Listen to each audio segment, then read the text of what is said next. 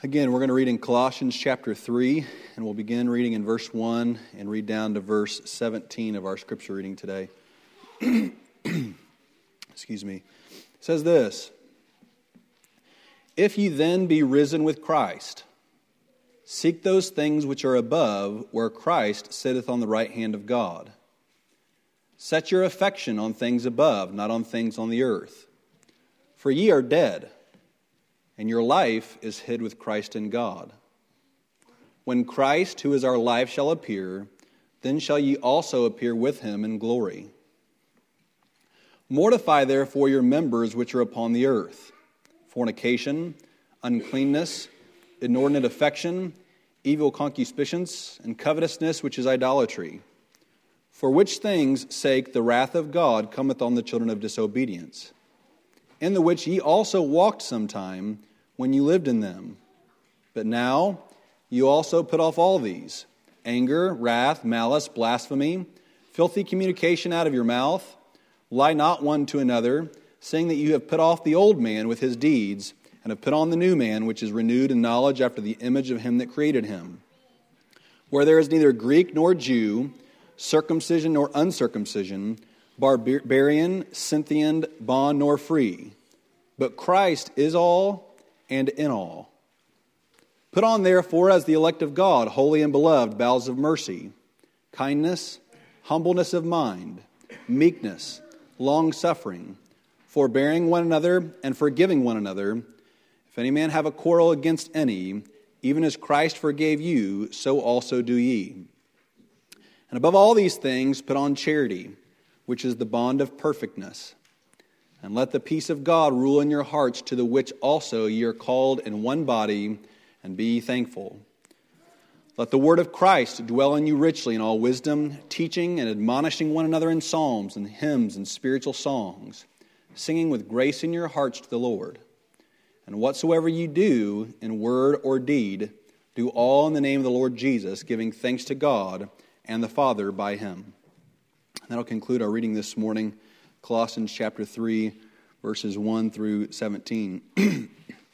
now, our focus this morning, I'm going to reread for just a moment, is going to be found in verse 3 as well as verse 10 and 11 of our scripture reading today.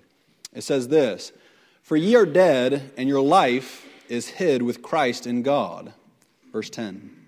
And have put on the new man, which is renewed in knowledge after the image of him that created him where there is neither Greek nor Jew, circumcision nor uncircumcision, barbarian, Scythian, bond nor free, but Christ is all and in all. From those scripture readings today and from other parts of the book of Colossians, what we'd t- like to try to talk about this morning is an identity crisis. An identity crisis. Um, I have probably been meditating upon this thought for around two months now and really prayerfully thinking about how the Lord would have me to bring this before you all. And um, about a week and a half ago, it really started coming to my mind and heart how that might be the case. And so you pray for me this morning um, as I believe the implications of this truth are well, they can have a great effect if we can understand the truth of these scriptures today. Um, the key point that I want to bring forth today, and I'm going to read it for you because I'm going to read it to you because I don't think that I can word it any better. Um, the key part of my message today, or the key point that I want to make this morning, is if Satan can deny, confuse, or redefine our God created identity, he can subvert the purpose of our lives and everything that we do. So, again, if Satan can communicate to our minds a different identity than what we really have, the effect of that is that everything we put our hands to is going to be changed, or he is going to control in some fashion by re identifying who we are, what we do. And this morning we want to consider this from the book of Colossians. Now, the book of Colossians is ordered in many, almost every one of Paul's writings is written in this way. What he does at first is he establishes these truths. He declares them as true, and then he picks up in chapter 3, about halfway through the book, as it is throughout his other writings, and he says, In lieu of what I have taught you, here's how you need to act. Now, very often, what I have noticed amongst the preachers of the gospel, or perhaps in religious people, is there is a natural tendency to gravitate towards what we're supposed to do. In part because it's easy to understand.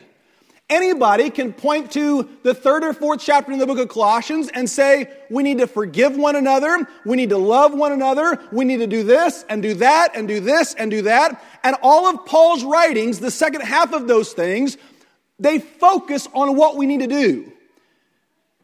However, if what we're going to do will be sustained, if we will continue in that path, it must be established upon these truths that God has laid down.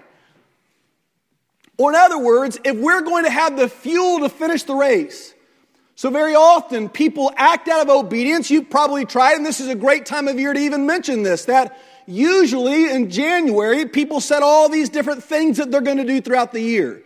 They're looking, and if you're like me, you look at the last two weeks of what you've eaten and you've said, Well, I've eaten quite a bit. I need to change that. I need to go on a diet. I need to change the way I exercise. And, and because of the emotion of those changes, or either legalism, one of those two things, usually if people are decided to change their behavior because of legalism or emotion, those changes are short lived.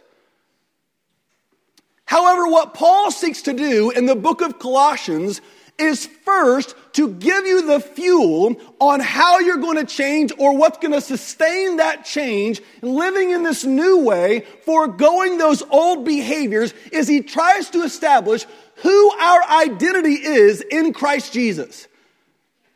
If you look at chapter 1, he tells us this.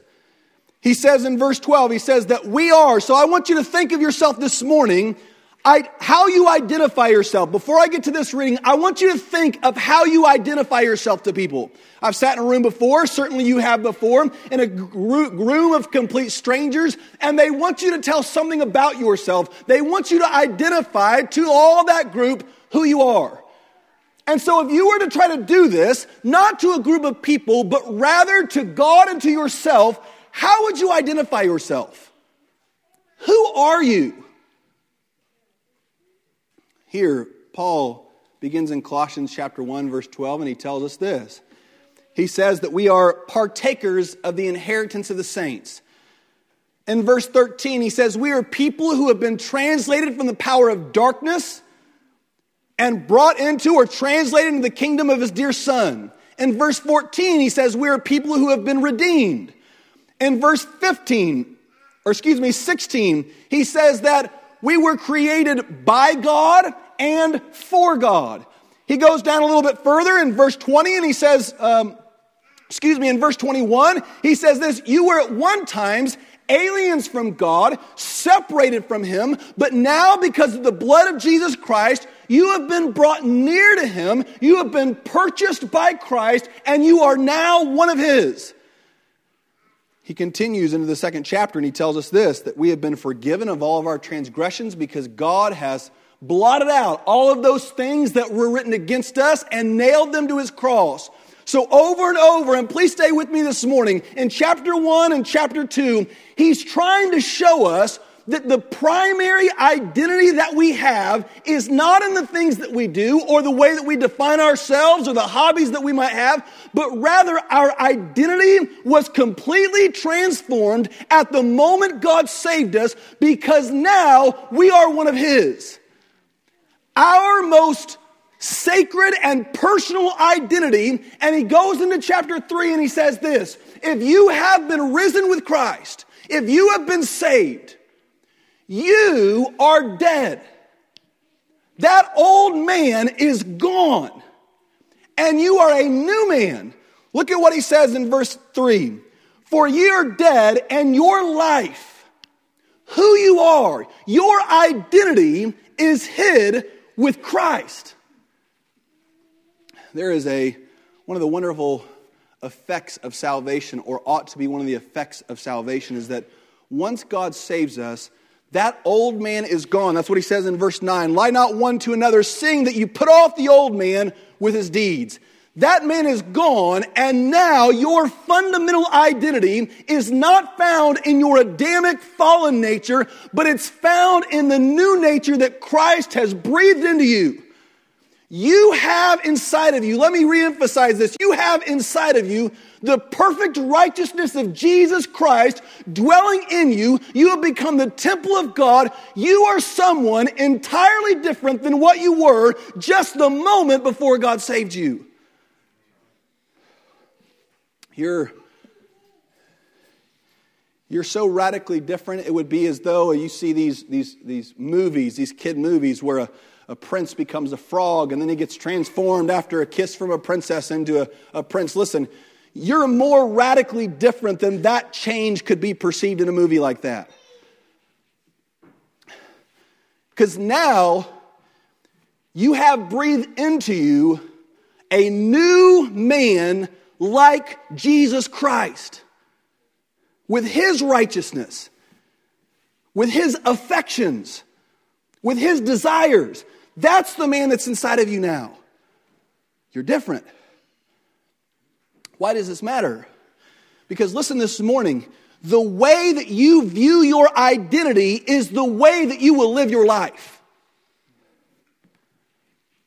Here, he tells us that in verse, let's see, 2 and 3. Listen to this, what he says. Let's just go back to verse 1. If you then be risen with Christ, seek those things which are above, where Christ sitteth on the right hand of God. Set your affections on things above, not on things on the earth. For ye are dead, and your life is hid with Christ in God. When Christ, who is our life, shall appear, then shall we also appear with him in glory. Now listen to verse 5. Mortify therefore your members which are upon the earth fornication, uncleanness, inordinate affection, evil concupiscence, and covetousness, which is idolatry. Notice in verses 1 through 5, here's what he's doing. He's telling you that you are a different creation, and then he's directly connecting that to the behavior that you commit. And here's what Satan has done. There is no more, in the Bible it tells us in 2 Corinthians chapter 2, verse 11, that we ought not to be ignorant of Satan's devices. And please hear me this morning, one of the most crafty, deceptive ways that, that Satan can control the life of a Christian is by redefining in their mind who they are and what they are. And he does this in a multiplicity of ways. The first way he does it, or one of the ways that he does it, it's being pushed hard in our culture today, is through genetics. I want to tell you a story because it really drove this point home to me. My second to last year of teaching, I had a student, and she had come to me a few times during my prep period. She'd come to me for some counseling. She was really going through a lot of depression and anxiety, a lot of things in life. She had had a, a pretty tough life in the past, and she was really struggling with depression. And her family kept taking her to a psychiatrist or some um, doctor of sorts, and he kept prescribing for all kind of medicines and kept telling her all these, filling her minds with things that I think ought not to have been there, frankly. She came in one day, and she was just all over her face, she was distraught. And when she walked in, I said, well, What's going on? And she said, Well, I was diagnosed.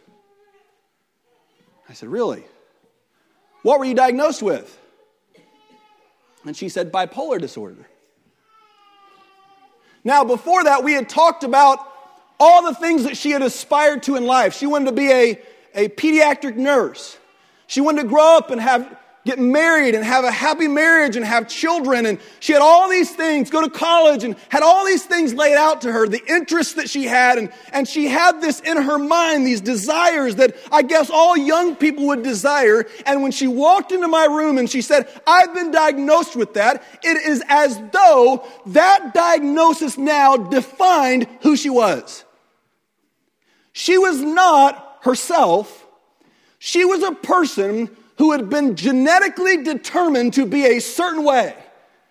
And there was nothing she could do to escape now how she had been re identified as that person.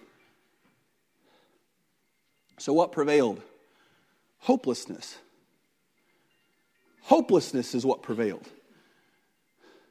Because if you have been convinced in your mind, and this is what Satan is using in our nation to an extreme that is unbelievable now, this is who you are, there is nothing you can do about it. That's one of the reasons why the LGBTQ movement is so um, strongly pushing that a person is born gay. Because there's no more powerful or fundamental argument than I was made this way, thus, there is nothing I can do about it. So, she fell into a deep depression. I later heard, just here recently, that she's struggling with being transgender. Why? Why is that such a because she's looking for who she is. You see, there are some now today, because of the political nature of our culture, we think that our race defines who we are. Because I'm white, because I'm black, because I'm of some ethnicity. Listen, it was no different here. Those are taboo things in our culture, perhaps, but listen, even what Paul is saying in verse 12 is in the kingdom of God, with us being newly created, there is no circumcised or uncircumcised. There is no Jew or Gentile. Other words, in the book of Galatians, he says there is no male or female. He says there is no bond or free, but our identity is found in Jesus Christ. That's who we are. I can look at my brother who's coming over here in a couple months, Samuel Sutchery, and what I see is a man fashioned after Jesus Christ, not a black man from Africa. When he looks at me, he doesn't see an American or a white man or a younger man. He sees someone who is being molded and fashioned continuously in the form of Jesus Christ. That is our identity. And when that identity begins to be the predominant way that we identify ourselves, then what we find is our differences differences in culture and behavior begin to meld together because I lose my culture and he loses his culture. And we now adopt the new culture of the new kingdom that we have been both translated into, and that is the kingdom of God. Here, Satan is striving wildly and successfully by overdiagnosing people, frankly, with all the things that they are and that there is nothing they can do about it. But there is something that can be done about it in Jesus Christ. I'm not di- denying the realities of, of mental illness, but I am also unhesitatingly saying that does not define a, who a person is.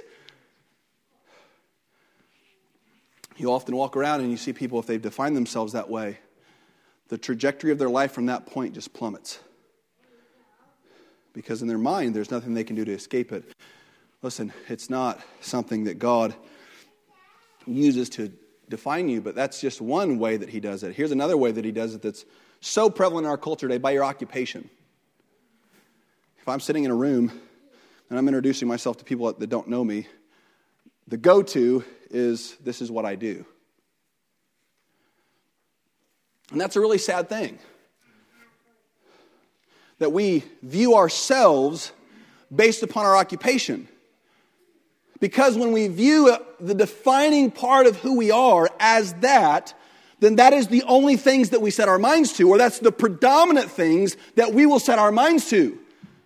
If I'm a teacher, if I'm looking at Brother John, a photographer, then he might be tempted to believe that the reason he was put on earth is to snap pictures of people. If you're a CPA, the reason I was put on earth is to run numbers. If you're a doctor, the reason I was put on earth is to go to the hospital. And listen, God might incorporate within the work that He has given to do some degree of those works, yet that is not the defining part of who you are. You are more than your profession. You are a Christian whose life is meant to be hid in Christ. I don't know that I fully understand the full meaning of verse 3 if I'm being what it means to be hid in Christ, but here's what I initially suspect it to mean that I lose my identity. That word hid meaning I have lost myself in the person of Christ. So because I no longer exist, or think of Galatians chapter 2 verse 20, for I am crucified with Christ, nevertheless I live, yet not I, but Christ liveth in me. And the life that I now live in the flesh, I live by the faith of the Son of God. What a strange thing to say. For I am crucified with Christ. Where does crucifixion lead to? Death. And yet Paul says, I'm crucified with Christ. Nevertheless, I'm living. Yet it's not I that liveth, it's Christ that is living in me. You see, when you define yourself based upon your occupation, then your mind is fully fixed upon those natural goals, those natural things that you're trying to accomplish. If, however, it is a side thing, it's something that you say, God, you have called me in my profession to do this, but I am going to clearly and decisively define it as a profession. It is something I do as long as you permit me. But if you no longer permit me to do it, I am done with that because that is not where my identity lies. My identity is found in you. And if you have determined that is not the roles and responsibilities you'd have me to do anymore, then I will transition that to something else because my calling is a higher calling than a profession. Can't be lost in that. Satan will do everything he can. Why? Because then he can control you. If he identifies you as that, he has won the battle of your mind. And if he's won the battle of your mind, then he's won the battle of your life. But if you say, you know, I got a lot of grief for about five years because I didn't pastor. A lot of preachers give me a lot of grief about that. I had an older preacher sit down and talk to me about it. Why aren't you going and pastoring? Why aren't you going and pre- Why aren't you going and doing this? And frankly, now I look back and I think, well, that's because that's not who I am. I'm not a pastor. I don't care how religious the, the profession or the, the calling is. That's not who I am. Fundamentally, I'm a child of God. I have been forgiven of my sins, and my life is meant to be hid and lost in Him. And as long as He says, tarry and don't commit yourself to that responsibility, then I will apply myself to whatever God has called me to do. Five years it went. It still does not define who I am, it's something He's made me a steward over. I do this because God says, This is what I want you to do. And if He calls me to do something else, by God's grace and help, that's what I'll strive to do. Satan has confused a great number of people, religious people, non religious people. Their occupation defines who they are. Don't do that. We'll talk about why here in just a second.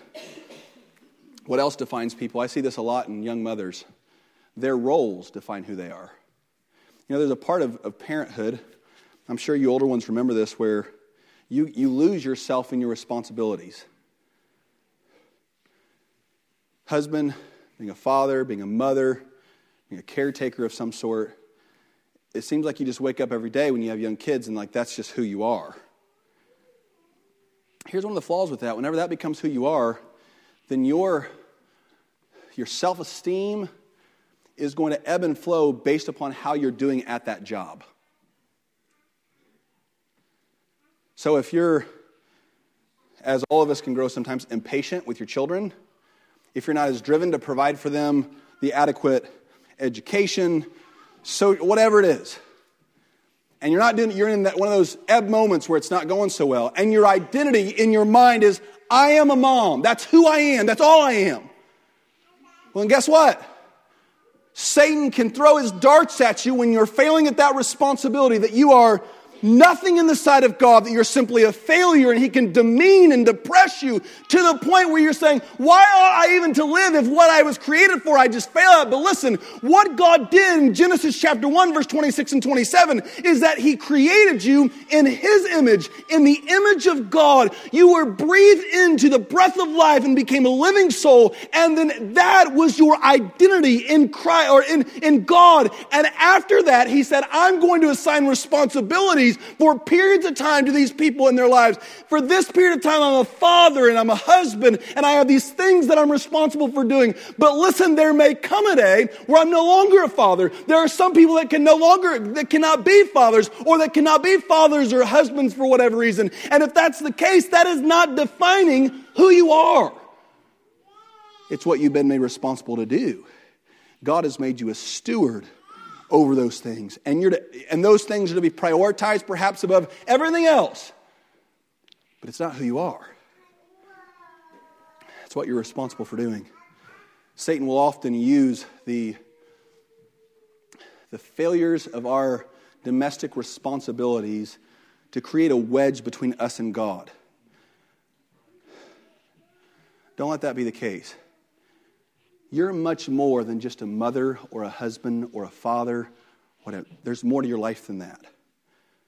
That's one of the ways you're going to glorify God, but that's not who you are. How else does God do it? He defines us through our sin and weakness. Satan will do this to us. You know, I don't like calling people by labels. For example, um, I don't like saying a gay person or a homosexual person or a drug addict or an alcoholic.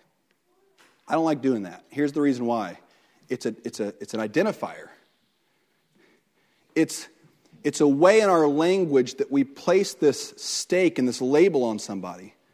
Now, maybe this is just grasping at straws here, but I think it's better to say something like they're practicing homosexuality or they have an addiction to alcohol. That's an action. An addict can easily, subtly be used to define the way a person is, who they are. Very often, people feel unworthy. People feel insufficient. People feel uncomfortable amongst groups of people like this that are religious people because they say, I'm this. This is what I am. I heard up in Pennsylvania, there's this uh, Christian counseling place for people who are uh, struggle with all kind of addiction, and it has a extraordinary success rate, recovery rate. Like 70% of all people who go there end up being recovered for more than five years. If you know anything about addiction programs, that's like unheard of. 70% success rate is unheard of.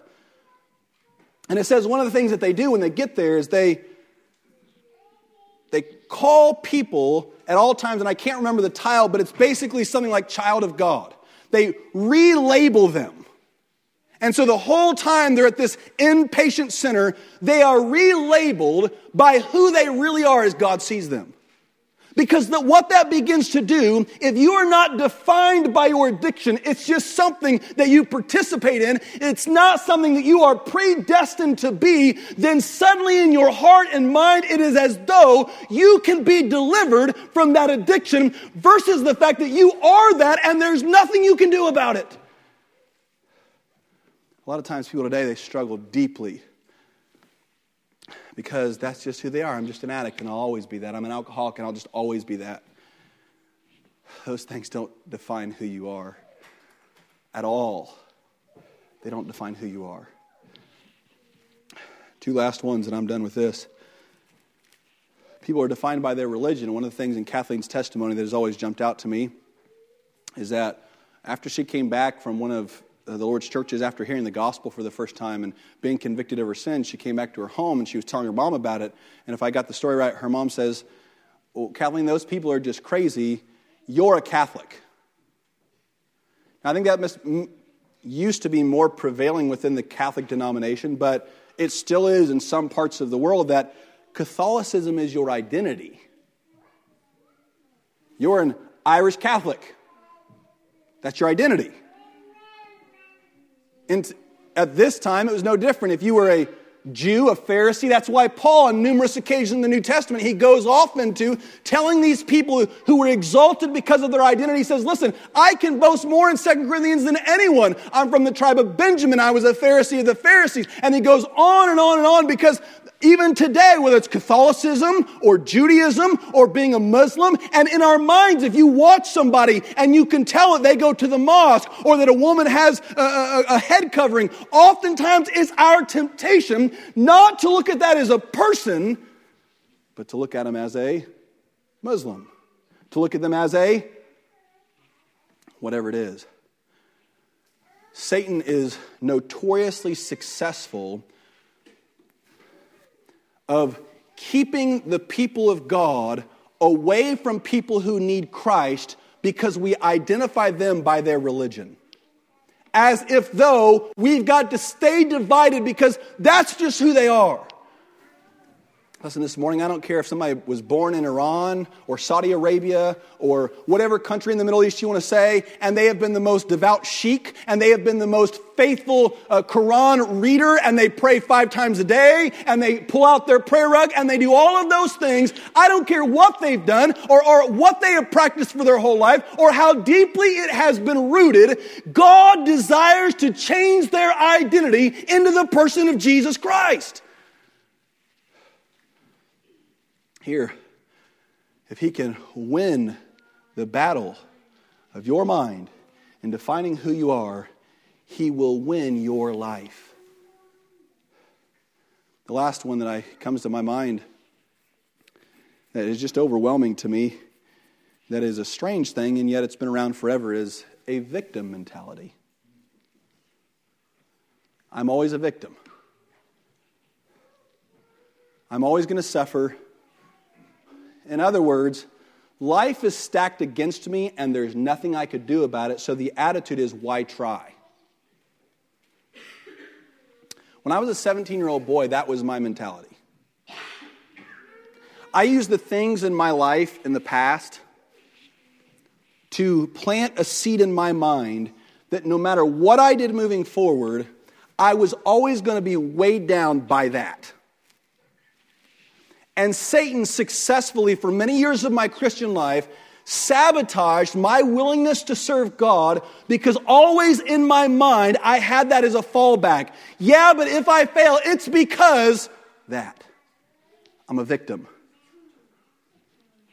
When I was 19, I had a very dramatic experience that convinced my mind otherwise. You know, Paul, there's one part where Jesus looks at Peter and he says, When you are converted, strengthen the brethren.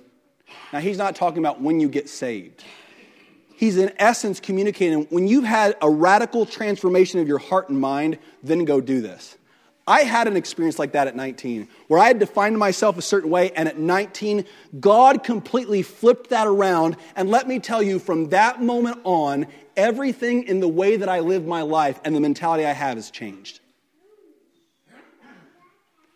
It's because I wasn't defining myself by that. God helped me to see who I am in Him. And let me tell you, when you see who you are in Him, there is an unspeakable freedom. The shackles of your profession fall off the shackles of family problems from the past or perhaps even hereditary tendencies completely fall away. You're not bound by those things, let me tell you. Just because your dad had a certain quality and your grandfather had a certain quality does not mean that you are bound to forever be that way. God, through Christ, can help you to conquer that. Oh, but people, Satan does one. He does such a number on people. He is constantly, listen, if there's something that Satan is always trying to do to you, he's trying to shackle you from your freedom in Christ. Anything he can do to shackle you, anything he can convince your mind to shackle you from serving God with freedom. That's what he wants to do. But listen this morning, when you discover in a more full fashion who you are in Jesus Christ, there is a freedom that transcends any device or dart that Satan can throw at you. And often, what re- renews in my mind the energy to serve Him is the reminder when it is renewed in my understanding, all of those things that Satan is constantly throwing at me, that is not who I am. It's not who I am. I have freedom from those things in Jesus Christ. I don't have to be bound by that, by those poor character flaws that emanate out of me so, embarrassing, so embarrassingly sometimes. I don't have to. I can surrender those to Christ, and He can help me by His grace to overcome those things. I'm going to close with this. Why does Satan do that? What are, let me ask this what are the effects of him re identifying you in your mind? What, what's the result of that? We've labeled one that, that Paul gets to here, and that is it controls your actions. I can't think of a more profound one than that. That if he defines who you are in your mind, now listen, I'm not saying you can't testify and say something different. I'm saying what the voice in your mind tells you that you are. You know, remember, you remember the writer, I think it was Paul, but you remember the writer in Hebrews chapter 12, after he's gotten through all those feats of faith? Remember what he says, and I love, I love his wording of it because, and I quoted this a few weeks ago, I preached from this a few weeks ago, but here's what he says. Seeing we are compassed about with so great a cloud of witnesses, let us lay aside every weight and the sin which does so easily beset us. I think the things I've outlined this morning are some of those sins and weights, don't you? Oh, I think they're predominantly so. Because you go through that roll call of faith, and listen, we could have gone back, and every single one of those people in Hebrews chapter 11 could have defined themselves differently. Listen, we can go through the whole scriptures and say, well, Joseph, what could he have defined himself? A victim to his brothers? Hatred? A slave? Somebody who had been unjustly treated there in prison? We can go to Daniel and say, All I am is a slave here in Babylon. There's nothing I can do but be a slave. But listen, these men and women of faith in Hebrews 11, you never hear them call themselves that. No, what do they do? Well, they ran with patience the race that was set before them. That's what they did. They ran it. They said this I'm not those things. I'm one of God's new creations in Christ, and I am going to follow the path that He has laid down for all of His children. And He says this while you're doing that, look unto Jesus, the author and the finisher of your faith. Don't look to other people in your profession. Don't look to the righteousness or lack thereof of other people in your church. Don't look to the aspirations that your family has developed for you. Don't look to your family heritage or perhaps the qualities which have long ridden through that family lineage. Don't look at those things. Look to Jesus, the author and finisher of your faith. He tells us in Colossians, let me, I don't want to get too far here. You know, one of the awesome things is at the end of this book, if you tie it with the book of Philemon, Philemon was a slave owner from Colossae. So if you read those books, read them together. At the end of the book, he tells the church, receive Onesimus as a brother. Why is that significant? Because if you turn over to Philemon, what you'll find is Onesimus was a slave of Philemon's. You know what? You know what he says to Philemon in that letter? He says, When you receive him, you may have aught against him, but apply whatever he did wrong to my account. And don't receive him as a slave, receive him as a brother. Back in the Roman Empire, they still had slavery, and this man had escaped, evidently, from his slavery, and he goes back. He's being sent back by Paul. And he's saying, Go back, but I'm going to write your slave owner and say, Treat him like a brother because that's who he is. He's not a slave. If he can control, I'm going to close with these things. If he can control your identity, he can control what you do. Another thing he does by identifying us is he divides us from one another. Do you recognize that my relationship spiritually to each of you is deeper than my relationship to my wife? Spiritually speaking. In heaven, there's not going to be people married and given in marriage. There's not going to be all these ties that exist here on earth that are used for God's glory and benefit, but can also be distorted to divide people. What is the Hatfields and the McCoys? Is that the, the age old story? How many times has he used that in a church? Well, we're the Hatfield, they're the McCoys. I can't be close with them because division. I can't witness to this person because they're a Muslim or a Mormon or a I divide myself. They're a Democrat or a Republican. They're black or Indian or they're. What does Satan do whenever he begins to allow the labels to define us? He divides us, he causes fear to come in, he makes us afraid of each other. But listen, when our identity is found in Christ, there ought not to be a reason for fear because here's what we know either that person is one of Christ's or God died so that he could become one of Christ's. Either way, God's love is infinite for that person. Satan uses, if he can define us in certain ways, he can divide us. Two more things, and I'm done. Here's another thing that Satan does. If we can define ourselves by our sins, then we'll never seek to be forgiven by God for them. In other words, if I am, uh, if I have some diagnosis and that causes me to sin, then I'll feel this recusal from repenting. Well, I was diagnosed this way, and that's what caused me to do this. Thus, that's just who I am. I'm, I'm just the sin. So I don't need to repent of it. I don't need to apologize to other people because they ought to just accept this sin that is causing them pain is who I am. It's a very crafty thing that Satan to do because once he can ingrain sin so deeply into our life, it will permanently separate us from close fellowship with God.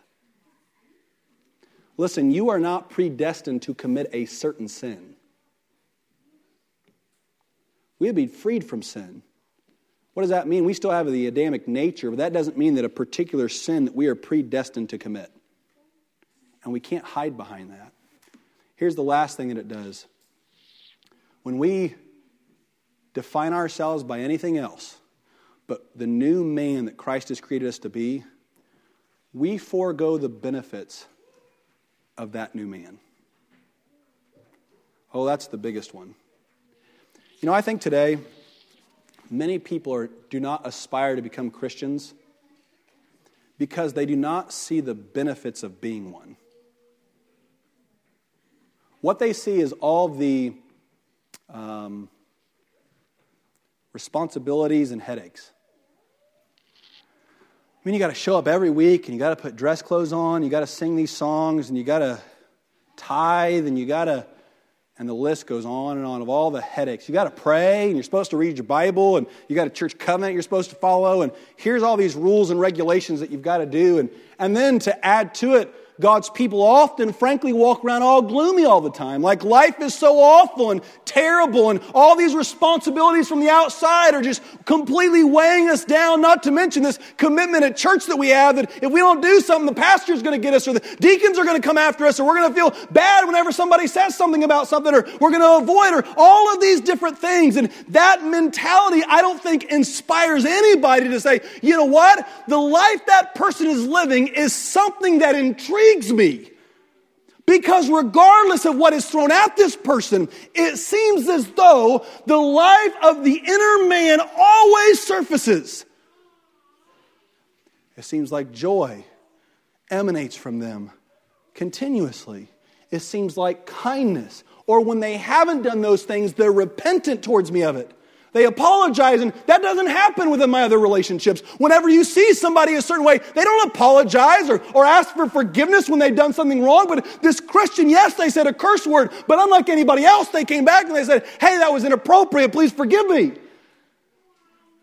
You see, we have, and I wish I could go into it this morning, unsearchable, that's why Paul put it, unsearchable riches in Christ and in our identity in Him. I mean, listen to this. You have complete and total bold access to talk to God, and He talks back. I have to remind myself of that periodically. You know, when you're going through the routine of prayer, just doing the same old thing, echoing the same old sentiments you always do, and then it's like sometimes it dawns on me stop for a second and recognize that you're coming into the throne of God, the God. The one whose power is so transcendent, it is unutterable. And he says, Come boldly into my throne and ask what you will, and I'll give it to you. What a perk of being a child of God. You tell me another identity that will give you that sort of a perk. Here's another one. Young person, hear this. God has a mapped out plan for your life. We had a friend who, um, for many years, would come to our house. and lament not being able to find a spouse. And here recently she got engaged. And it was, it was so joyous to me and Kathleen. Why? Because there were other opportunities this young lady could have taken to fill that void. One of them involved a young man who they were very, um, they, they, they went together very well from a natural standpoint. But the spiritual incompatibility was very real. And hear me this morning the only reason that she said she did not marry him was because of that spiritual incompatibility. And you talking about sorrow and pain when she came over. I mean, it hurt just listening.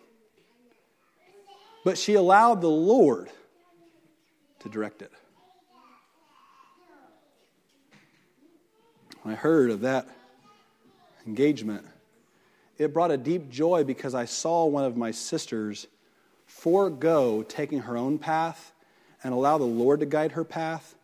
And oh, how perfect that it was.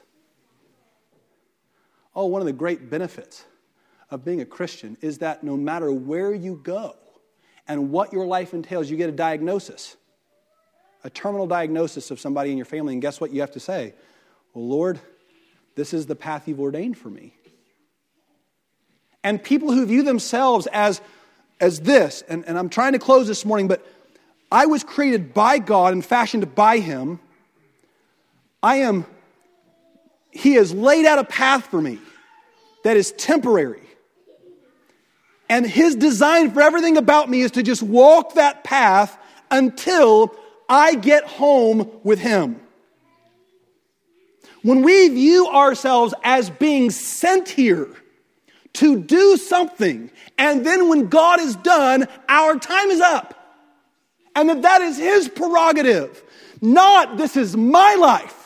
And here are my goals and my expectations. Here are the purposes that I have laid out. And then listen, when those are interrupted, what happens? Hopelessness, disappointment, anger, frustration, questioning God. All of these things happen.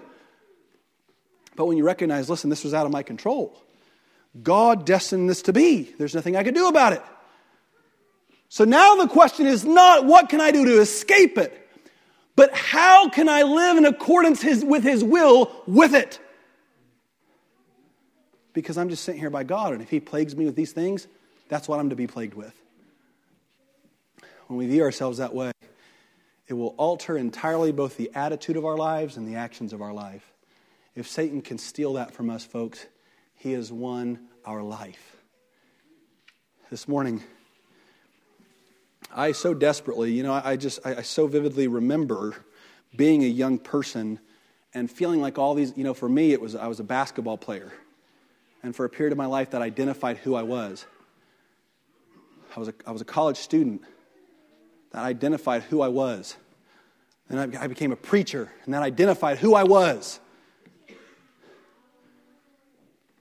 I wish if I could go back that I would see myself completely differently and, in result, live differently. This morning, God has created you as His. And if you've been saved by His grace, you're not anything else but His. He said there, mortify the deeds of the flesh. You know what that means? Kill. Kill it. This morning, I, I hope and pray I think that your life, I think that my life will be more vibrant in spiritual maturity and in spiritual activity if we more deeply recognize who we are in Jesus Christ. But if it's a side thing that we do, like we do everything else, and here's what we'll do we'll see pockets of religious fervor, and that's it. We'll see three revivals a year where God might move. That's it. But if being a Christian is who you are, guess what? Every day is a day you wake up, and there are all these things that God may have mapped out, and you don't know it. And what you're doing walking around is, you know, it says pray, pray without ceasing. I believe that's part of it. Lord, direct my path today. I don't know who I'm going to run into at Walmart today or at Meijer today. I don't know who I'm going to run into here. I'm not going to avoid the, let life unfold. I don't know the phone calls I'm going to get. I'm just going to let life unfold. And when it does, Lord, even against my expectations, help me to, in that moment, live according to the dictates that you would have me. I'll say this in closing. Whenever Paul wrote to these men and women there in the Bible, I'm sure it likely meant more to them, or their identity and who they were was probably much more real in large part because that's how they were defined by everybody else around them. There in Rome, those men and women of that Roman Empire were searching out and hunting for these people, trying to find those people called Christians. I imagine that's who they just became. Either I'm committed to this and this is who I am, or I'm not. But the tremendous thing about them is when they begin to see themselves that way, Look at what they did. Went and changed the world through the power of Christ. Because everywhere they went, they came back after the day of Pentecost, not as the Jew who left, but as the Christ follower. And I believe that if we, right here in this room, will see ourselves fundamentally as God's child and a member of this church, this local body, that is who we are, it will change the actions of this church. That can't be imposed upon us. It comes, as Sister Megan said, and actually, as Paul writes in Colossians chapter 1, verse 12, I meant to hit that, when he gives us that understanding. And I pray that he'll communicate to that, to that to your heart today.